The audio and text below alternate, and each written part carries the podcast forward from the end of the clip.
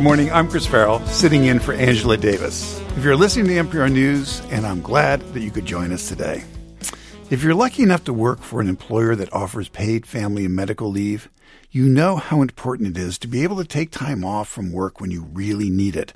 But it's up to the employer to offer the option. Paid leave lets people keep part of their paycheck while caring for a newborn or after adoption. Paid leave can also be used to care for a family member, say an aging parent, or the employee can deal with their own illness. Most working Americans have access to unpaid time off for family and medical needs, but only one in four workers have paid time off. For years now, some DFL lawmakers have been trying to change that in Minnesota, and now it's almost sure to happen. Minnesota is poised to start a new state run program to bring paid leave to almost every working Minnesotan. So today, we're going to talk about what the proposed state insurance program would do and how the benefit would be financed. We'll also look into the concerns a number of small businesses have expressed that the program is another cost they'll have to absorb. And I want to hear from you. What was your experience if you took paid time off for a medical or family need? If paid leave wasn't an option, how did you cope? And if you're an employer, especially a small business owner, what are your questions or concerns about how this would work? Phone lines are open. Calls at 651 227 6000 or 800 242 2828. Now, to bring us up to speed on where this proposal stands, I have with me Dana Ferguson, a politics reporter with MPR News. Dana has been at the Minnesota State Capitol covering family leave and plenty of other issues as the legislature wraps up the session. So, good morning, Dana. Hey, Chris, thanks for having me. Uh, I'm really glad you're here to sort of like break this down for us, okay? So, first, tell us how this paid family and medical leave system would work. Sure. Under the proposal, workers and employers in the state would pay into the program through a payroll tax. And similar to the state's unemployment insurance fund, workers could then get partial pay replacement if they get sick, want to care for a new child, or need to care for a loved one. Okay, so how much of their pay can employees expect to continue to earn if they do take a leave? Workers could then take time off for medical or family leave, and they would get partial pay replacement. The payment is scaled, so lower income earners would have close to 90% of their income covered through the program, while higher income earners would get around 55 to 70% covered. And those benefits would start in 2026. Now, I know we're talking something of a fast moving target. I think there's lots of changes going on, but there were differences in the timelines that the House and Senate proposed. That's right. The House approved an 18 week total cap, while the Senate passed a higher cap of 20 weeks. Over the weekend, a conference committee adopted the 20 week maximum. So if a person got sick or had a baby, they could take 12 weeks of leave from the state program. And then if they had to take care of a loved one in the same year, they could take six more weeks to do that. Workers wouldn't have to take all of that time in one block, though. Okay, so what is the what's the cost of the program? Or I guess I could put it uh, somewhat differently. You know, how will it be funded? Lawmakers are proposing to use more than $600 million of the state's budget surplus to get the program started, and then businesses as well as work or employees will split a 0.7% payroll tax to fund it. The tax is expected to bring in about $1.5 billion to the program every year. So, why was this a DFL priority? Yeah, Democrats have been working to pass this program for several years. They see it as a benefit for some of the lower paid workers in the state who don't get benefits like this now. And they point out that many businesses already offer a paid leave program to higher paid employees. They also say that women are less likely to have a paid family leave benefit. And then they often say that they're the ones who are caring for young children and elderly parents in our society. So they really see it as an effort to level the playing field among workers.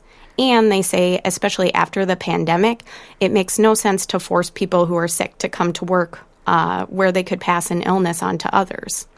And so, and I just have to say, you have a terrific uh, story on, uh, if you go to our website, mprnews.org, uh, you have a terrific story uh, this morning about the concerns of people who are opposed to the program.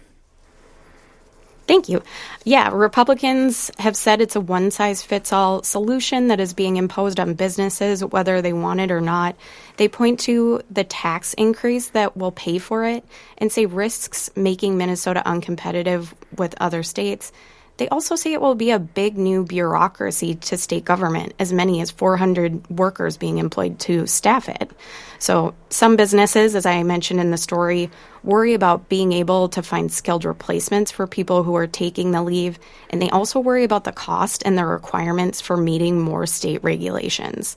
Republicans had suggested a voluntary program of tax incentives administered by a private insurance company and said that would be a better option because businesses could tailor that plan to work for them.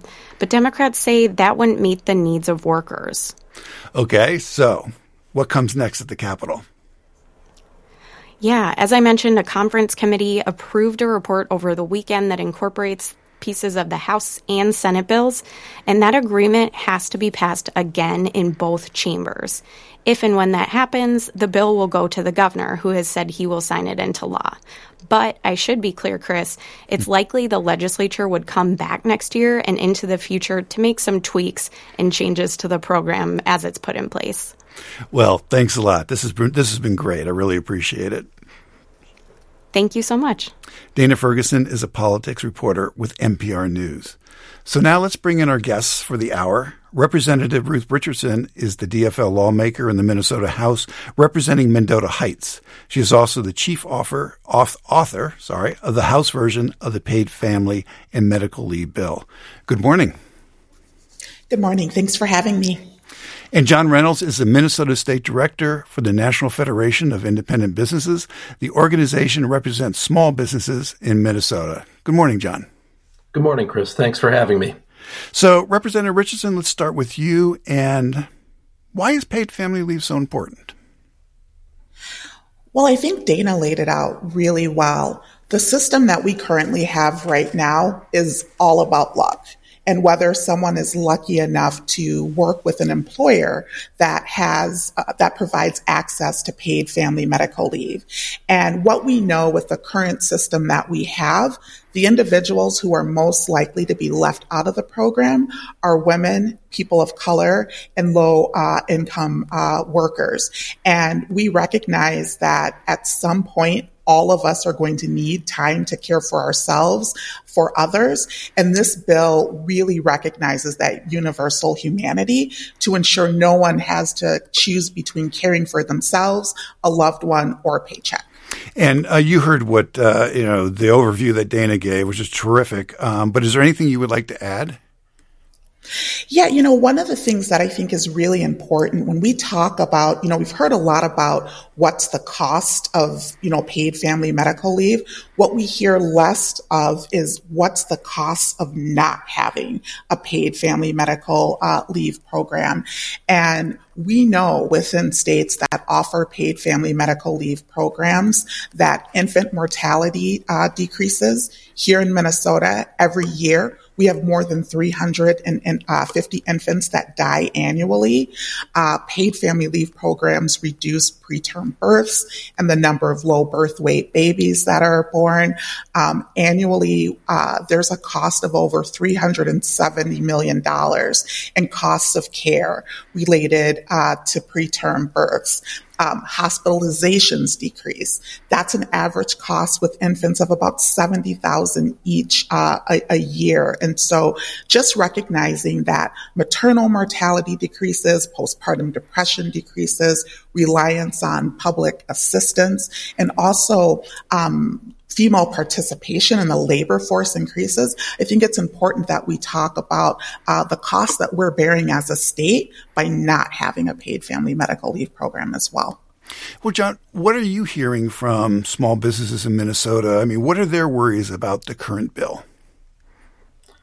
Yeah, so NFIB represents uh, over 10,000 small businesses in every corner of the state, every sector from family farms to small manufacturers uh, to mechanic shops, uh, machine shops, uh, flower shops, everything, you name it, restaurants, cafes. And uh, from everyone, every one of our members, the very first question that I get is, how am I going to replace workers for three, four, five months a year? Um, it's just a very different a question for small businesses than it is for large businesses who may overstaff as a as a matter of um, business planning. Small businesses don't have that luxury. So when if you're a five or ten or fifteen person shop and you're missing one or two people for three, four, five months, uh, that is just a huge dent um, in in your operations and. Th- you know, that exacerbates one of the biggest concerns that small businesses have right now, which is a chronic worker shortage that's not expected to abate because Minnesota's population isn't growing. And so, tell us what's happening right now. You know, currently before this. Uh, you know, uh, before this poss- you know possibly becomes law, I mean, what are small business owners in Minnesota doing when they have families that need to take time off, or have workers who need to take time off for family reasons or medical illness? Yeah, they work. Uh, small businesses work so hard to take care of their employees. Uh, the, my members tell me so many different stories about what they do to uh, make situations like that work for both the business and the employee, um, whether it's flexible work schedules or, um, you know, or just giving them a little bit of extra time off and, and trying to get by and patch it up with overtime or, or whatnot. But, um, you know, what I hear over and over from our members is, you know, that they'll do anything to try to keep their workers right now because it's so hard to find them. And and I hear stories like uh, a small restaurant owner down southeast Minnesota. He uh, he was telling me, you know, he had a he has a really good cook, uh, and the cook got picked up for a, a nonviolent offense uh, the, the, day before Christmas last year. Um, he bailed him out, not because he needed him from work. The business was closed, but he wanted that cook to be able to spend time with his family. And I don't think that stories like that are anomalous when it comes to small businesses because they're the backbones of main streets across the state.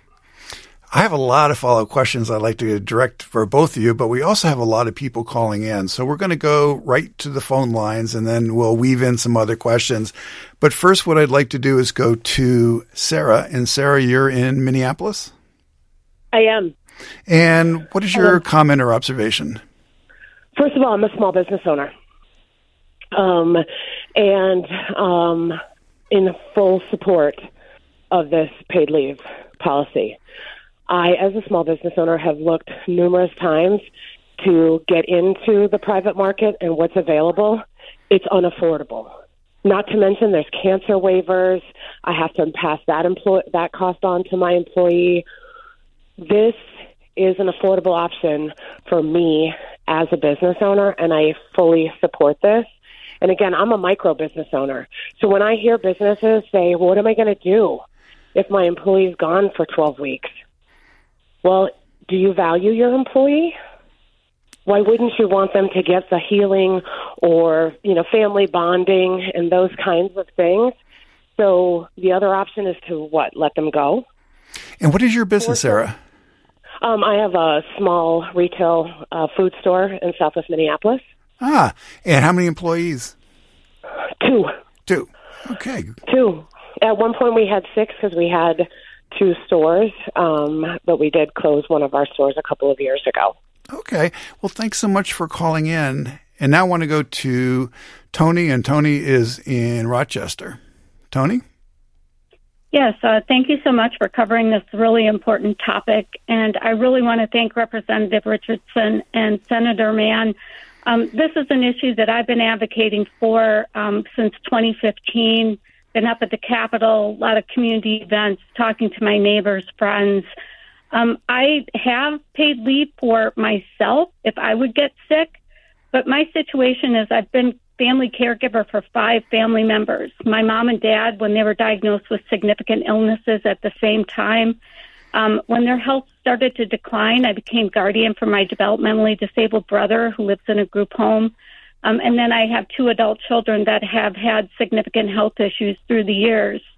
Um, when I was, I feel like I'm part of the sandwich generation where it's like I was caring for my kids, caring for my parents, and it just was a lot of stress and worry over am I going to afford, be, can I afford to take time off from work um, where I needed to be there when um, they were in the emergency room or go, being discharged to a skilled nursing or back in their home. And I have declared bankruptcy in the past. Um, this is when I was caregiver caregiving for my two children. Um, I was a single mom with no child support, and it was tough to keep a roof over our head, food in the fridge, and gas in the car. Mm. Um, so that's something that, um, as a grandmother, I've got 10 grandkids. I do not want my grandkids to have to struggle like this. I do not want my kids who are now in their 30s to struggle. And we can do better, and we are doing better. And it's the voices of all of the citizens of Minnesota that have stood up and said it's time. So thank you again, Representative Richardson, Senator right. Mann. I really appreciate your work. Well, thank you. thank you. very much. And now I want to go to Mel. And Mel, you're in St. Paul. That's right, St. Paul? Yes, I'm in St. Paul. And what is your observation? Yeah, so I am a um, sorry, I'm a community organizer with Main Street Alliance. Uh, we organize small business owners for more just and equitable local economy. Um, with this bill is this has been something that our leaders have you know fought for for a few years. Um, and the average like business size of our membership is 20 employees or fewer. So just speaking from the experience of like working with folks who you know have really really tiny businesses this bill is the most affordable most accessible solution for both themselves and their employees. Um, I've you know heard stories from folks who've had to walk away from their careers just to pick up like a corporate job um, with unpaid maternity leave, like driving 90 minutes each way. Um, folks who have had to go back and forth and just aren't able to, you know, step away from their business if they're the only person running it, mm-hmm. um, which is very common for mom and pop stores um, to take care of a dying parent, for example. Um, right. The thing is, it doesn't, you know, the, the yeah. need for leave is already there. Okay. Just, yeah, yeah, ensures that folks who need the leave are able to get compensated for, you know, if you need a medical reason or a family reason right. for you to be out. Well, thank you for calling in. Thank you very much. And um, John, I'm going to turn to you first. You know, uh, these three callers, their stories, their observations. I mean, what is your reaction? What would you like to, to, to pull out of their stories? Sure. Um, I think that all situations are unique, and that's why a voluntary approach would be better. So, if people wanted to pool together and purchase family and medical leave insurance, or just medical leave insurance, or however you want to take care of it, that would be a much better option because uh, for one thing, I think that the payroll tax will end up being much higher because no other state has tried a leave length and a wage replacement level of uh, of, of, this magnitude. Um, and also, not all workers are looking for the same thing. That's another thing I hear over and over from our small business members. Uh, some workers want more vacation. Some workers want a 401k match. Some want a higher percentage of their medical premium paid. Um, and there's not a uh, there's not an infinite pool of money for labor costs. That's just the reality. So if the state's coming in and saying that all of a sudden X percent of your labor costs are going to have to go to this program, that's going to have an impact on other benefits that employees like. Um, and so this is going to be disruptive for both employees and employers. And do you have a sense of what uh, you said it might have an impact on other benefits? What are there other benefits that you particularly see that are vulnerable?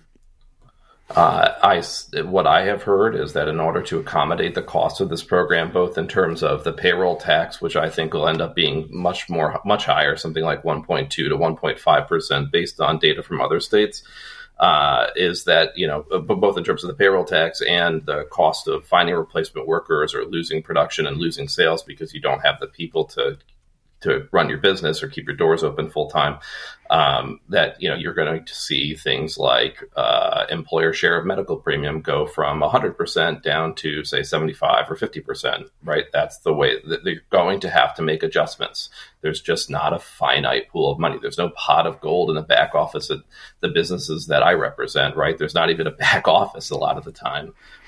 Uh, and Representative Richardson, the three callers who came in, what would you like to emphasize? What what what struck you? You know, I, I would say a couple of things. One, Um, when we talk about a voluntary program, uh, which is what we have now, we know that most workers are left out of a voluntary program. And even for these small businesses that are looking for options, they're not able to find something that is affordable. And so I think understanding that with this insurance risk pool being pulled across the entire state, it becomes uh, more affordable. And, you know, and I, and I just want to lift up one thing around um, the weeks. I mean, the bill that we have, we're in the middle. Um, Rhode Island has 30 weeks. California has a 68 week cap. New Jersey, 38. New York, 26 weeks. Massachusetts, uh, 26 weeks. And so the bill that we have is right in the middle in terms of thinking about the, the number of weeks. And I also think it's really important to lift up within this bill there is premium relief for the smallest of businesses. And many of the micro businesses in this state they will pay nothing towards the premiums for this because there was a recognition for those small micro businesses that there was a need for support. And how is the how is a micro business defined? What are the what what what employee levels are we talking about? So there is premium relief that is designed for uh, um, employers with under 30 employees. Uh, when we talk about the micro businesses, we're talking about those uh, with less than 10 uh, with less than 10 employees. But employers with uh, 10 to 30 employees would also see some premium relief as well. And uh, Representative Richardson, then uh, I want to go to the phones, but I do want to ask your uh, your response to this. Um, you know, this criticism that this is a one size fits all bill. You know, I would say there are many ways that this is not a one size uh, fits all bill. Uh, you know, I just talked about the premium relief for uh, businesses with 30 or less um, employees. So we're recognizing that those smaller uh, businesses, which are the backbone of our communities, will need uh, more more support. Um, this bill also uh, recognizes the intricacies that come in with having a seasonal business, uh, for example, as well. And understanding that when uh, folks are having people come in for 150 days or less, that um, it's not the same as you know working year year round. And so there are uh, supports for seasonal businesses um, as well. And I and I would just lift up the fact that this bill is a collection of many different voices, including small businesses, large businesses, the insurance uh, industry, the faith community, nonprofits. Um, it, it, it's really a collection of voices that have been represented within this bill. And John, before I go to, the phones, just one. It seems like there's some flexibility uh, built into this bill, but how do you look at it? Yeah, in terms of the small business relief, this is one of the stingiest programs probably in the country. Uh, Washington, which is often cited as example uh, or basis for for this legislation, uh, exempts employers under 50 from the entire employer, employer premium share. Um, so the the sort of payroll tax relief in this bill is is much less than than what's proposed there. Um, and you know, in terms of uh, what the leave length, uh, you know, California and Rhode Island are entire employee, entirely employee paid programs without uh, reinstatement requirements. And this bill, again, has 20 weeks, which is on the longer side, a very high wage replacement level, and very stringent employment regulations attached to it, which are going to lead to higher than expected utilization and more problems for small businesses trying to staff and keep their doors open. Um, and I would just say, you know, too, that if you look at other PFML states, uh, this is not some sort of silver bullet for bringing workers into the workforce. Uh, California and New York, which have had programs for many years, uh, saw a 250,000 uh, person decline in their workforce from the beginning of 2020 to the end of 2022. And non PFML states like Texas and Florida saw huge gains. Florida's workforce grew by 550,000 people. Texas grew by 750,000 people. And, you know, we've heard these sorts of promises about this being a miracle cure for workers and just a great boon. But before, and, and I think that the Minneapolis Federal Reserve study that just came out on uh, the minimum wage increases in those cities is a great example where you know we were promised that wages would go up and there'd be no adverse consequences, but the reality is that uh, aggregate pay declined and job opportunities declined significantly in both of those cities. Twenty eight percent fewer retail job opportunities in Minneapolis, and a third fewer limited service food jobs in St. Paul. So uh, you know, I, I, I, think that there was a lot of focus over the course of developing this legislation on, um, you know, the, the biggest and, and boldest benefit set in the country. I think there was less concern about the real impact both on workers, opportunities, and small businesses. Let's go to uh, John. And John, you're in Plymouth. And what is your uh, observation? Well, I mean, to start, I, I got to tell you, I'm not in favor of this, uh, okay. especially the way that it that it's being pushed through. Um, the reason for that is quite simply is, first of all, the excess tax that was collected by the state uh, really shouldn't be uh, theirs to be sent back out any way they choose to. That money belongs to the residents. It needed to go back. Um, there should have been involvement by both small business and, and other groups before this was put into place. Um, I'm a small business owner. Uh, my wife is as well. And we make accommodations for our employees uh, regularly, uh, whether it's you know for maternity leave or family problems. I know a lot of small businesses that do. Um, the timing on this could not be worse. Uh, finding employees, capable employees, right now is is extremely difficult, and this is going to make things much worse. What- I I do not believe that the representative uh, and her cohorts uh, did a lot of homework. Um, okay, well, so what, what, what is your business? I'm a contractor. My wife is a dentist. Okay. Well, thank you so much for, for, for calling in. And now I want to go to um, Anya, I hope I got your name right, and you're from Edina. Yep, um, that's me. Thanks for taking my call. Um, I had a child in during medical school training, and my question is, um, actually, have a question, which is like, how might this program benefit people who might need to take some time away from like their studies um, in a program into which they're personally paying? Yes. Uh, so, Representative Richardson, can can you answer this one? Sure. So this bill is about ensuring that individuals have the opportunity to care for themselves or their family members to take leave from um, employment. And so if you are an employee of the university that you're working for, for example, that would be uh, an opportunity for uh, someone to be able to have access to take care of themselves uh, or to bond uh, with with with a new child. And uh, I want to give. Uh, we need to take a break for the news soon, but I want to give both of you a chance. You know, John uh, and his wife, they're both small business owners. He's he's a contractor, and you know, John feel, feels very strongly that this is going to make it hard for in a in an era when it's hard to find labor. This is just going to make it more difficult to find labor. So, Representative Richardson. Um, white businesses having a hard time finding the workers they need. Is this going to exacerbate that problem? Well, there is a real war on talent that is going on um, right now. And I, I, think it's important that we also look at the, the research that is out there. What we know is that 61% of adults who are planning to move within the next two years, that they're more likely to move to a state that has paid family and medical leave. And within uh, the research, it also shows that paid leave and access to that is one of the top three uh, priorities that people uh, prioritize when they're thinking about where they want to move.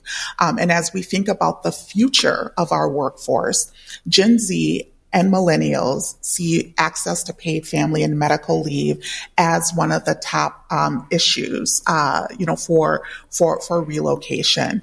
Um, you know, there's been a lot of research and a lot of studies done around this This bill has been in play for almost 10 years um, at the uh, at the Capitol, and it is widely uh, popular.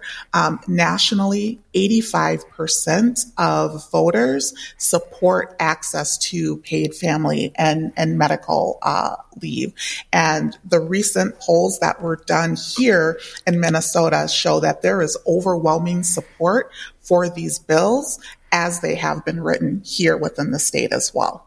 And John, why don't you uh, offer something that uh, Representative Richardson said? You know, there is a lot of evidence. You always have to be wary about surveys, but there is a lot of survey evidence that the younger generations, the people who are coming into the workforce now, you know, they really want to be working in an area that has paid family leave, that this is an expectation that seems to be growing among a younger generation. Are you seeing that?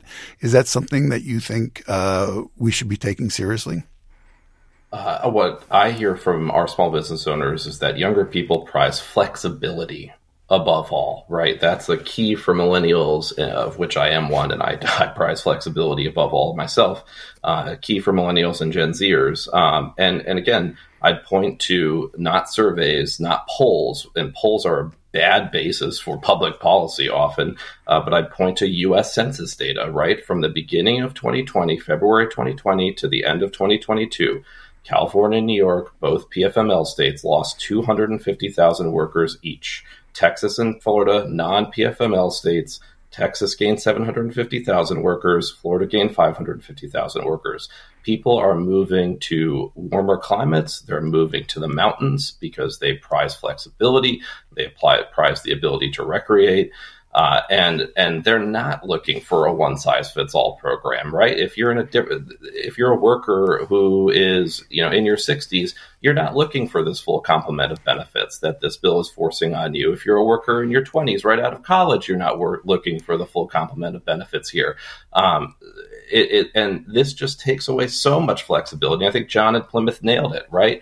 Flexibility is key for small business owners. It's key for employees, um, and it's just very, very different to think that small. It, it's wrong to think that small business has has the same uh, level of ease or, or you know, same same uh, time trying to manage replacement of an employee as say Walmart or 3M, right? It's just not the same, and it's also not the same to do this in you know, it's, it's probably easier to find employees in Bloomington than it is in Bigfork. So, I mean, for so many different reasons based on business size and location, that's why one size employment regulations rarely work out well in practice. Um, and, and why, you know, leading up to now, the legislature has tended to give small employers much more flexibility than large employers. Uh, I mean, key parts of this bill, key parts of the regulations in this bill are taken uh, directly from Federal Family and Medical Leave Act, which only applies to uh, uh employers with over 50 employees. And you can see that in the way it's written.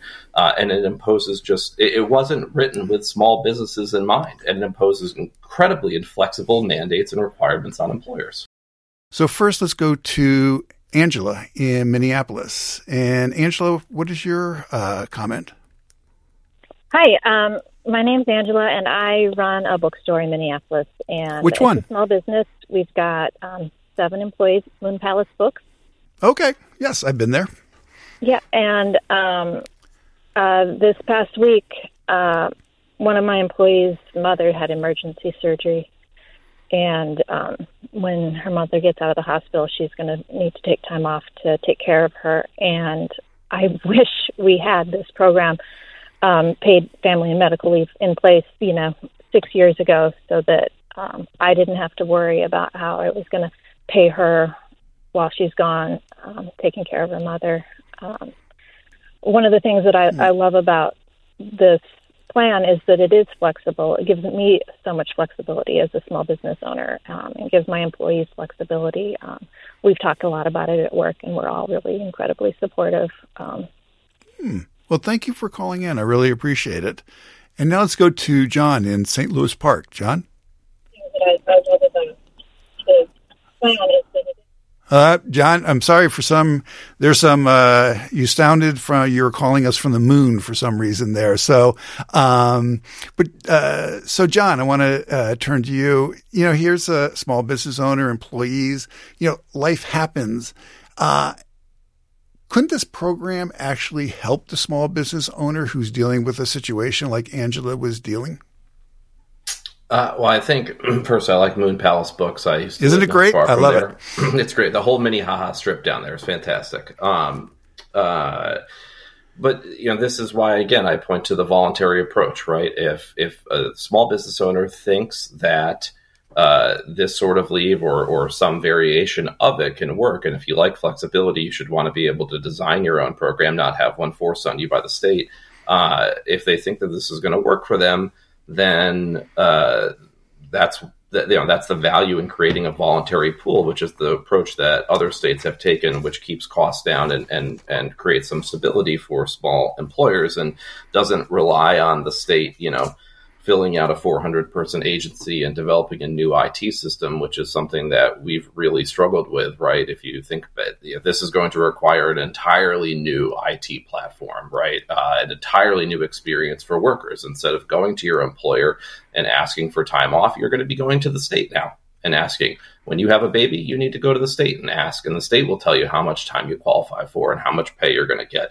Uh, that's a very different experience that hasn't really gone well in, in other states post launch. Um, and we don't have Minnesota on a bipartisan basis doesn't have a very good track record of building out successful IT systems. If you think back to MNLARS and MNsure and even Health Match before that, so I really worry about the you know not just the impact on small businesses, but but or not the direct just the direct impact on small businesses, but also the the residual impact from a potentially poor user experience. And Representative Richardson. Yeah, you know, you know, a, a couple of things. Um, I'll start with the IT piece first because um, I, I, think it's important to lift up that DEED was the first. Uh, our, our uh, Department of Economic and um, Employment and Development was the first state in the nation to stand up the pandemic unemployment insurance program in the nation and to get uh, um, benefits paid out to Minnesotans. So let's make sure that we're lifting up the good work that they were doing uh, there as well. And I also think it's really important to understand that if you happen to work at a small employer, you can still get sick your family members can still need help too. So this idea that we should draw this line in the sand at um, employers with uh, 50 or or less does not take into the account uh, the real uh, issue here that the humanity that people have in order to be able to uh, care for themselves. I also think it's important that you know, I, have heard Florida lifted up a number of times in this conversation, and I've been watching all weekend. There are empty farm fields empty grocery stores and empty construction sites that are going on right now within uh, within Florida. And I think it's important that we lift up here in Minnesota that those who have access to paid family medical leave right now, the vast majority of people with that benefit don't take any leave in any given year.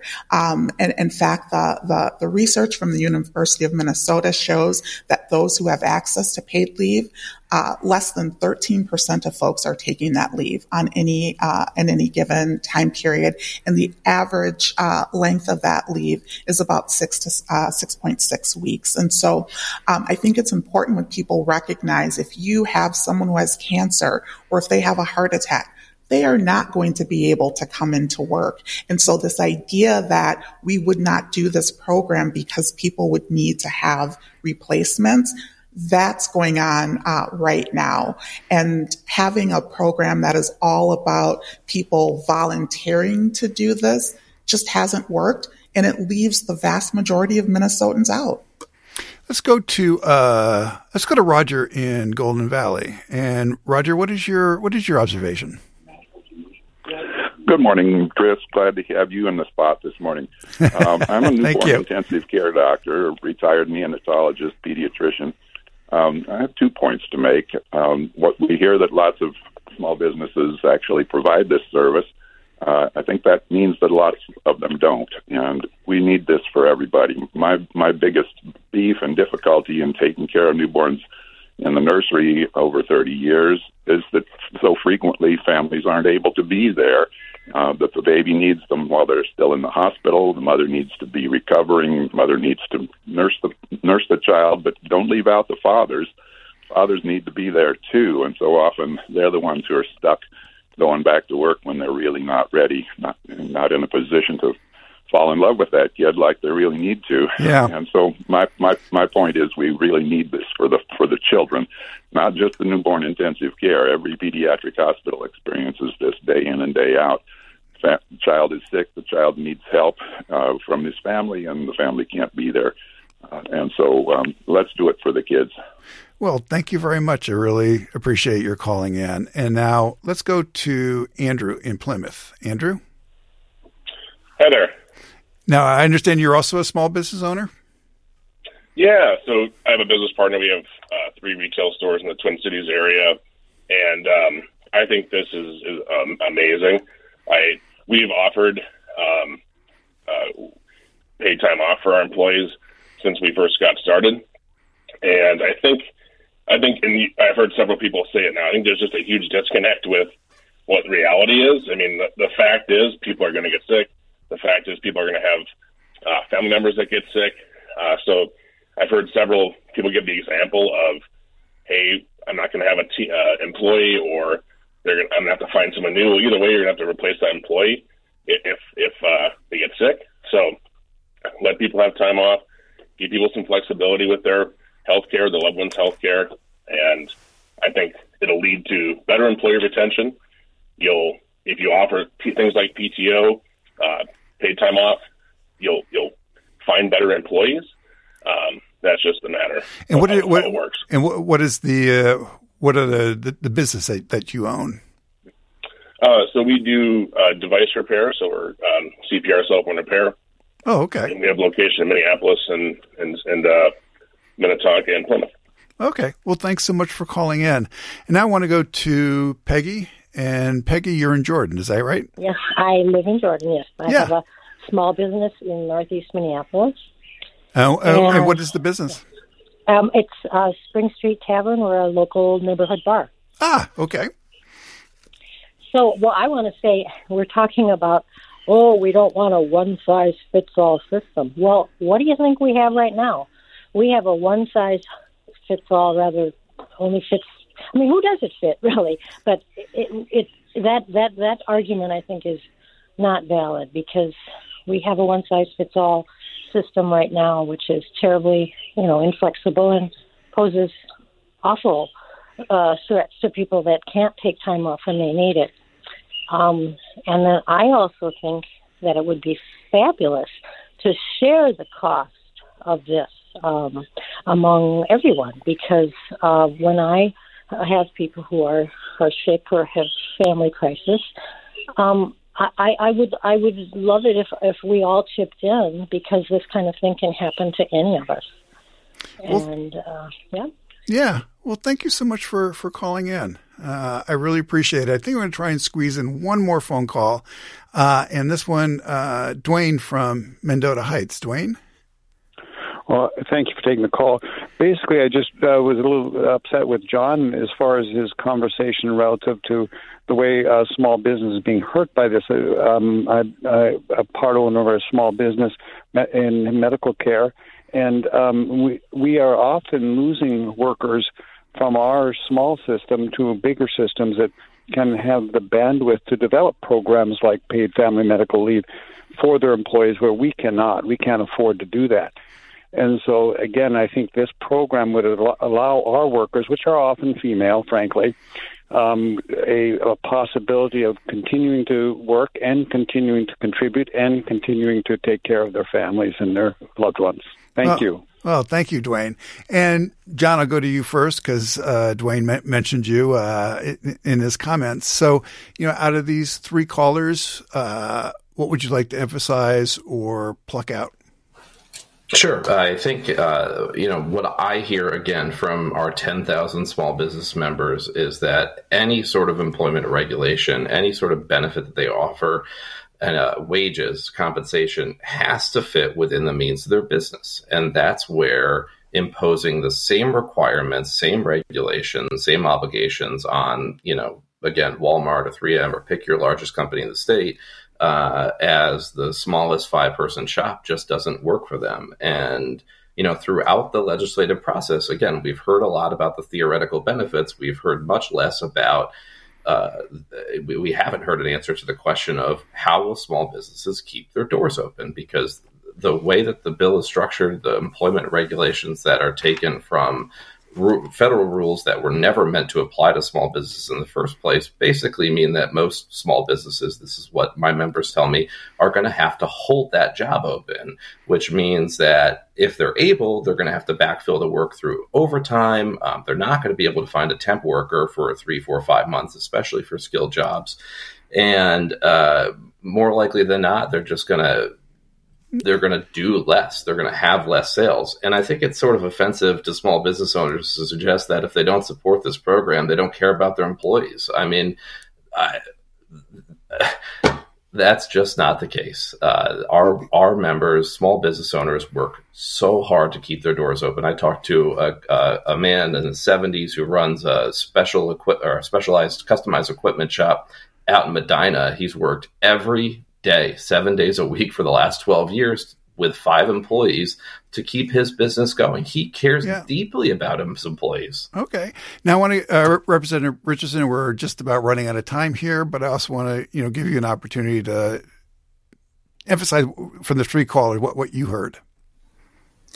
Yeah, you know, I, I think what we've heard this this morning on the the calls, um, you know, be it from Angela, Peggy, um, Dwayne, um, and what we have seen throughout the the years that I've been carrying this bill, and even previously, there are many small businesses that support this bill. Uh, in fact, when we were debating it on the House floor, uh, we had many small businesses that were represented uh, within uh, within the, the gallery, showing their their support.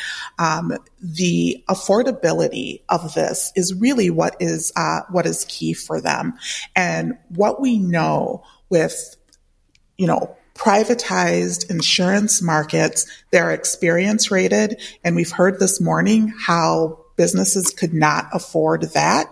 Um, and we also recognize that with those private insurance models, we know who pays the higher premiums. Women pay higher premiums. People of color pay higher premiums and low income workers pay higher premiums uh, than others. And what the data also shows us is the people that are most likely to have their claims denied are people of color and low income uh, folks as well. And so this um, is really about spreading the costs across the state to ensure people have access to the leave that they need. Well, thank you. I want to thank both of you. That music is a signal that uh, we're coming to a close. Um, Representative Ruth Richardson is a DFL lawmaker in the Minnesota House representing Mendota Heights. John Reynolds is a Minnesota State Director for the National Federation of Independent Business. And this conversation was produced by Maya Beckstrom and Danielle Kultia. Thanks for listening to a recording of my live radio show on MPR News. A reminder that if you want to catch my show in real time, tune in and call in weekdays at 9 a.m.